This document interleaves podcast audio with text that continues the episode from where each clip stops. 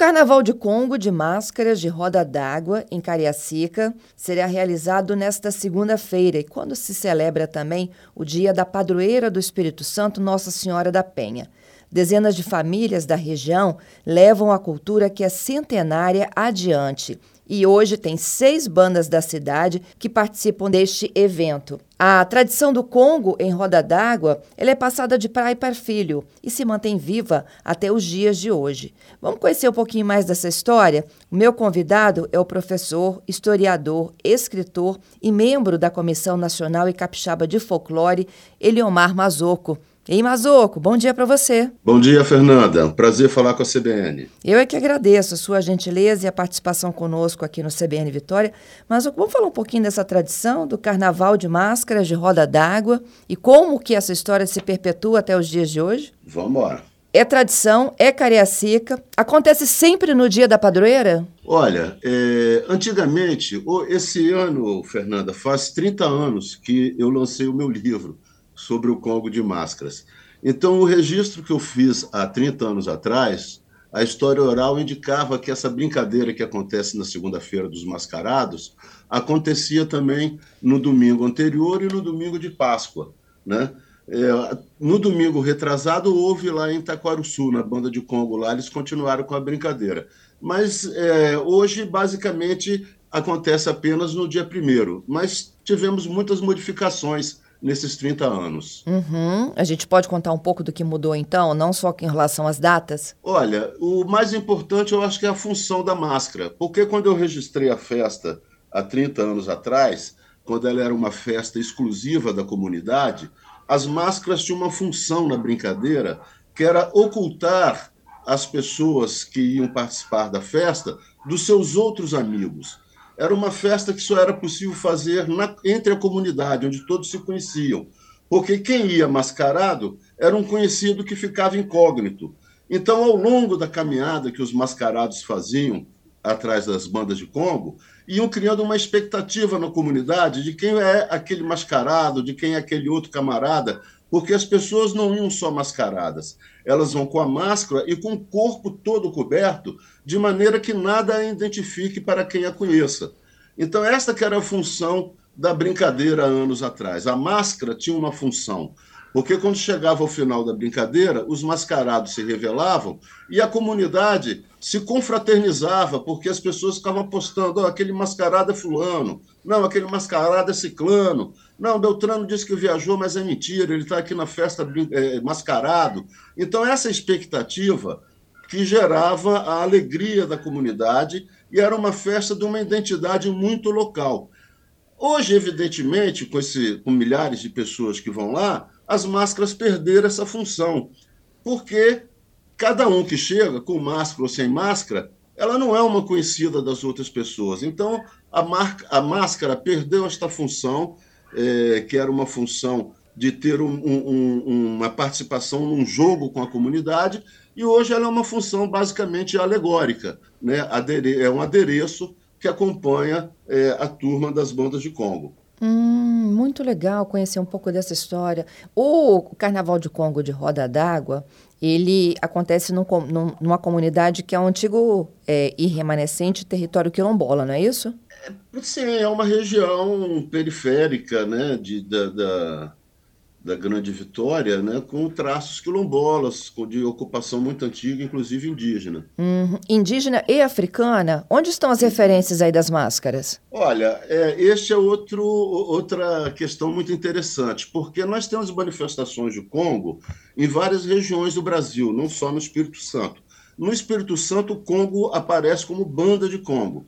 A gente tem congadas, ternos de Congo em São Paulo, Minas e, outras, e outros estados do Brasil, diferente das nossas bandas de Congo, mas nenhum deles tem máscara. A única manifestação de Congo no Brasil que tem a presença dos mascarados é a de Roda d'Água de Cariacica. Portanto, é algo bem local que levou ao surgimento destas máscaras ali em Cariacica. Né? É, eu imagino, pelos meus estudos, que esta é uma influência nordestina, a presença das máscaras ali é, em, em, Roda d'Água naquela região. Muito antes, já no século XIX, nós temos registro de festas de São Benedito naquela região, mas tal qual as outras festas no Espírito Santo, com fincada do mastro para São Benedito. Hoje a gente não tem mais em Cariacica a festa da fincada de mastro para São Benedito, que é mais comum em todo o Brasil. A gente só tem essa brincadeira dos mascarados. Eu suponho que esses mascarados são uma influência nordestina dos inúmeros é, trabalhadores que vieram para as, as, obras de remodelação de Vitória. Desde o século XIX, com o Muniz Freire, que ele trouxe trabalhadores nordestinos para remodelar Vitória, é, tanto quanto no início do século, com Jerônimo Monteiro, com Florentino Avidos, todos eles, ao fazerem as obras de remodelação de Vitória, trouxeram trabalhadores nordestinos. A minha teoria é que essa tradição das máscaras vieram com esses nordestinos, com alagoanos, principalmente. É, a gente tem o Morro dos Alagoanos, né? que é um símbolo aqui do, de, deste processo histórico em que os nordestinos vieram para trabalhar nas obras do Porto em Vitória. Se a gente for ver hoje ainda o Carnaval de Alagoas, nós vamos encontrar máscaras extremamente semelhantes às que a gente vê em Roda d'Água no Carnaval de Alagoas tanto na sua forma, na sua forma é, bizarra, excêntrica, como na mesma técnica de feitura, que é a técnica da papietagem, né? que você faz a forma em barro, corta fios de pedaços de papel, vai botando sobre a forma, botando camada de cola e papel, até a máscara ganhar uma consistência. Então, tanto essa técnica é muito comum no Nordeste, e como estes tipos de máscaras Infelizmente, nós estamos no rádio, senão eu poderia mostrar imagens das máscaras de Alagoas e Roda d'Água. Mas nós vamos subir, viu? Mas o que a gente vai subir semelhança. essas imagens para as nossas redes sociais, para todo mundo conhecer. Vou mandar para você, então, algumas. Ok. Então, o... É, essa, é a, minha, essa é, é, é, a, é, a, teoria que eu tenho, que esta é, no século XIX, lá naquela periferia de Roda d'Água, Novo Brasil, esta brincadeira dos nordestinos se uniu à tradição do Congo local e originou uma brincadeira única que no Brasil só existe aqui em Roda d'Água, que é o Carnaval do Congo com a presença dos mascarados. Como eu disse de início, com as máscaras tendo uma função é, é, durante o cortejo, né, para criar uma expectativa entre a comunidade. E hoje já com uma, função diferente, mais aderética, mais alegórica. Uhum.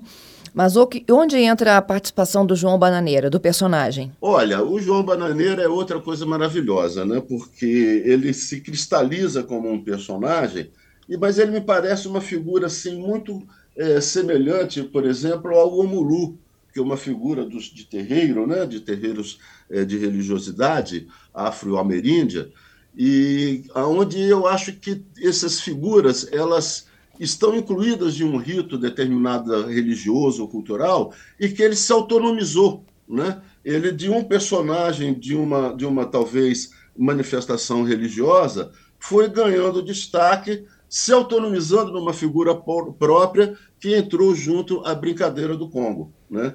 E é muito interessante isso. Isso acontece é, com várias brincadeiras. Por exemplo, o boi, né? O boi antes era aquela brincadeira do bumba meu boi, do boi bumbá, que era uma tradição da, da, do, do, do, ressuscitar o boi, e o boi vai ganhando vida própria e vai aparecendo no carnaval, vai aparecendo em outras manifestações.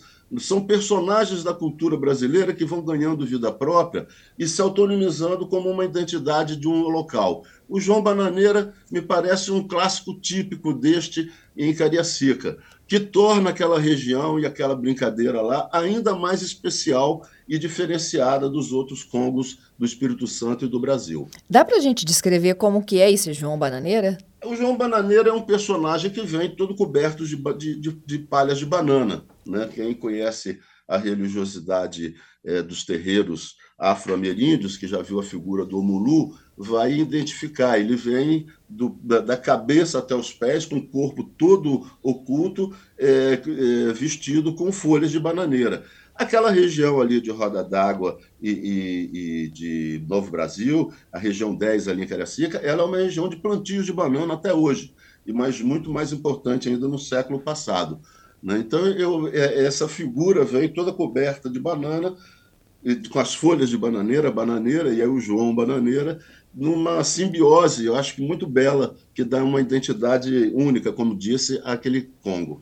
Uhum. E para fechar, Mazoco, a própria tradição do Congo, né? A gente junta a tradição de roda d'água, que tem máscaras, com o Congo, com a história do Congo, que é a história do Espírito Santo se confundem muito. Né? Basta ver que nossas congadas têm mais de 300 anos. Uhum. E em Cariacica, existe um repertório próprio para isso? Existe. Em toda a comunidade onde há os seus congos, os congos é, é, assumem características próprias. Você veja que, por exemplo, o tambor do Congo de Cariacica é diferente do tambor de Congo da Barra do Jucu, que é diferente do tambor de Congo da Serra. É, tanto no formato como no tamanho, e, e justamente por isso na, na, repercussão da percussão, né? Na, a, a, o retorno que você dá na batida num tambor grande é diferente do som quando você dá uma batida num tambor pequeno. E por que então, você veja que é, essas são diferenças, por exemplo, que a gente tem entre um Congo, esses Congos na Grande Vitória. Uma outra, por exemplo, é a presença da casaca que a gente vê que nas bandas de Congo da Serra elas são em, em grande profusão, né? já em Cariacica elas são mais contidas. Né? E outra coisa que eu acho muito importante no Congo de Cariacica, que é muito marcante na sua sonoridade, é a presença da cuíca, né? que também é, existe em outras bandas de Congo, mas não em todas, mas que em Cariacica tem uma função muito importante no conjunto rítmico, na batida rítmica da, da, da tradição.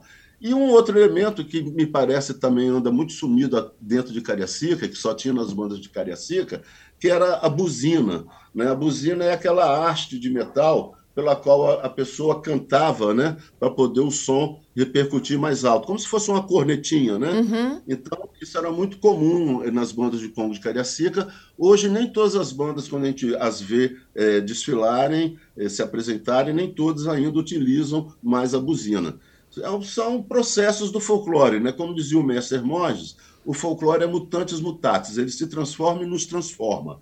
E nesse processo de transformação, ele adquire alguns elementos novos, como perde outro né, desde que esses elementos tenham sempre uma funcionalidade tanto para o grupo, para a brincadeira, como para a comunidade. Pois é isso, é, isso é muito curioso. Eu não tinha a menor ideia de que eles tinham instrumentos diferentes. A gente está falando de um perímetro tão pequeno, né? A gente citou três municípios aqui da Grande Vitória e de mestres que provavelmente se conversam, né? Sim, sim. É, no caso aqui da Grande Vitória, eu lembro do falecido mestre Reginaldo Salles, da Amores da Lua, que ele nos contava que desde menino o pai dele era canoeiro, barqueiro, e ele ia com o pai dele entregar a panela de barro, e eles iam aqui pelo Mangueirão de Vitória, eles iam a Santa Leopoldina, ele vinha aqui na Barra do Jucu, onde eu estou, eles iam depois é, até é, Cariacica, eles se comunicavam, né? principalmente aqui na região da Grande Vitória, havia uma, uma tradição de, desses grupos se encontrarem. E é preciso destacar o papel da Serra, porque a Serra, durante muitos anos, é, teve um encontro muito de, de, de, muitas bandas de Congo, né? que atraía não só as bandas de Congo do município da Serra, como dos municípios do entorno, de Vitória, Vila Velha. E toda vez que esses grupos se encontram, eles vão trocando as suas tradições. Às vezes é um canto que é de um grupo que o outro não conhece, mas esses grupos se encontram, aí o cara ouve aquela toada, aquele congo, gosta e incorpora no repertório da sua banda também. A gente vê isso ainda hoje acontecendo é, com muita propriedade. Mas assim a gente vai vendo como é que vão migrando entre as regiões culturais do estado da Grande Vitória, tanto trocas de sonoridade como trocas de letras e toadas. Mas o que eu acho muito importante destacar, Fernanda, é que elas são absolutamente diferentes é, entre si, embora semelhantes. Por exemplo, quando a gente fala um desfile de escola de samba, uhum. são, são quesitos, né? Então são todas iguais, a ala da baiana, né? o mestre sala e porta-bandeira, bateria, são todas iguais. No Congo, não. Por isso que nós, pesquisadores, sempre fomos contra, contra competições de bandas de Congo, porque você teria que criar quesitos para avaliar. E ao você criar quesitos para avaliar, você ia uniformizar, elas iam ficar todas iguais, uma parecida com a outra quando na verdade a beleza delas é justamente a diversidade, né? a diversidade cultural.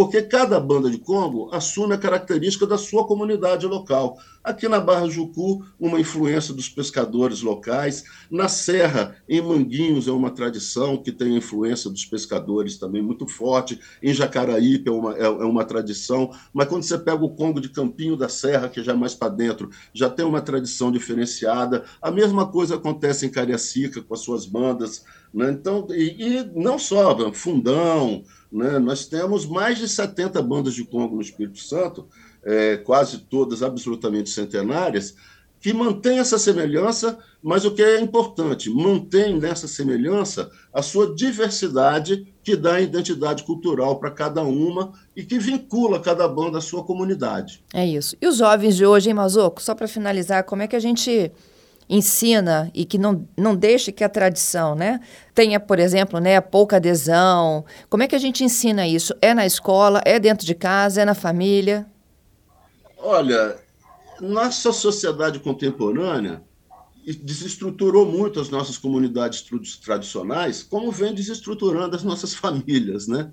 Então, é, sem a convivência das pessoas, não tem como fazer cultura. Dizer, não dá para a gente bater banda de Congo aqui através do rádio, ou do Zoom, ou do, do Google Meet. Né? A gente tem que se encontrar. As pessoas têm que se encontrar. Então, é, é fundamental um papel de vocês, do, da, dos meios de comunicação, né? porque precisa é, regionalizar os conteúdos, como a gente está fazendo aqui agora.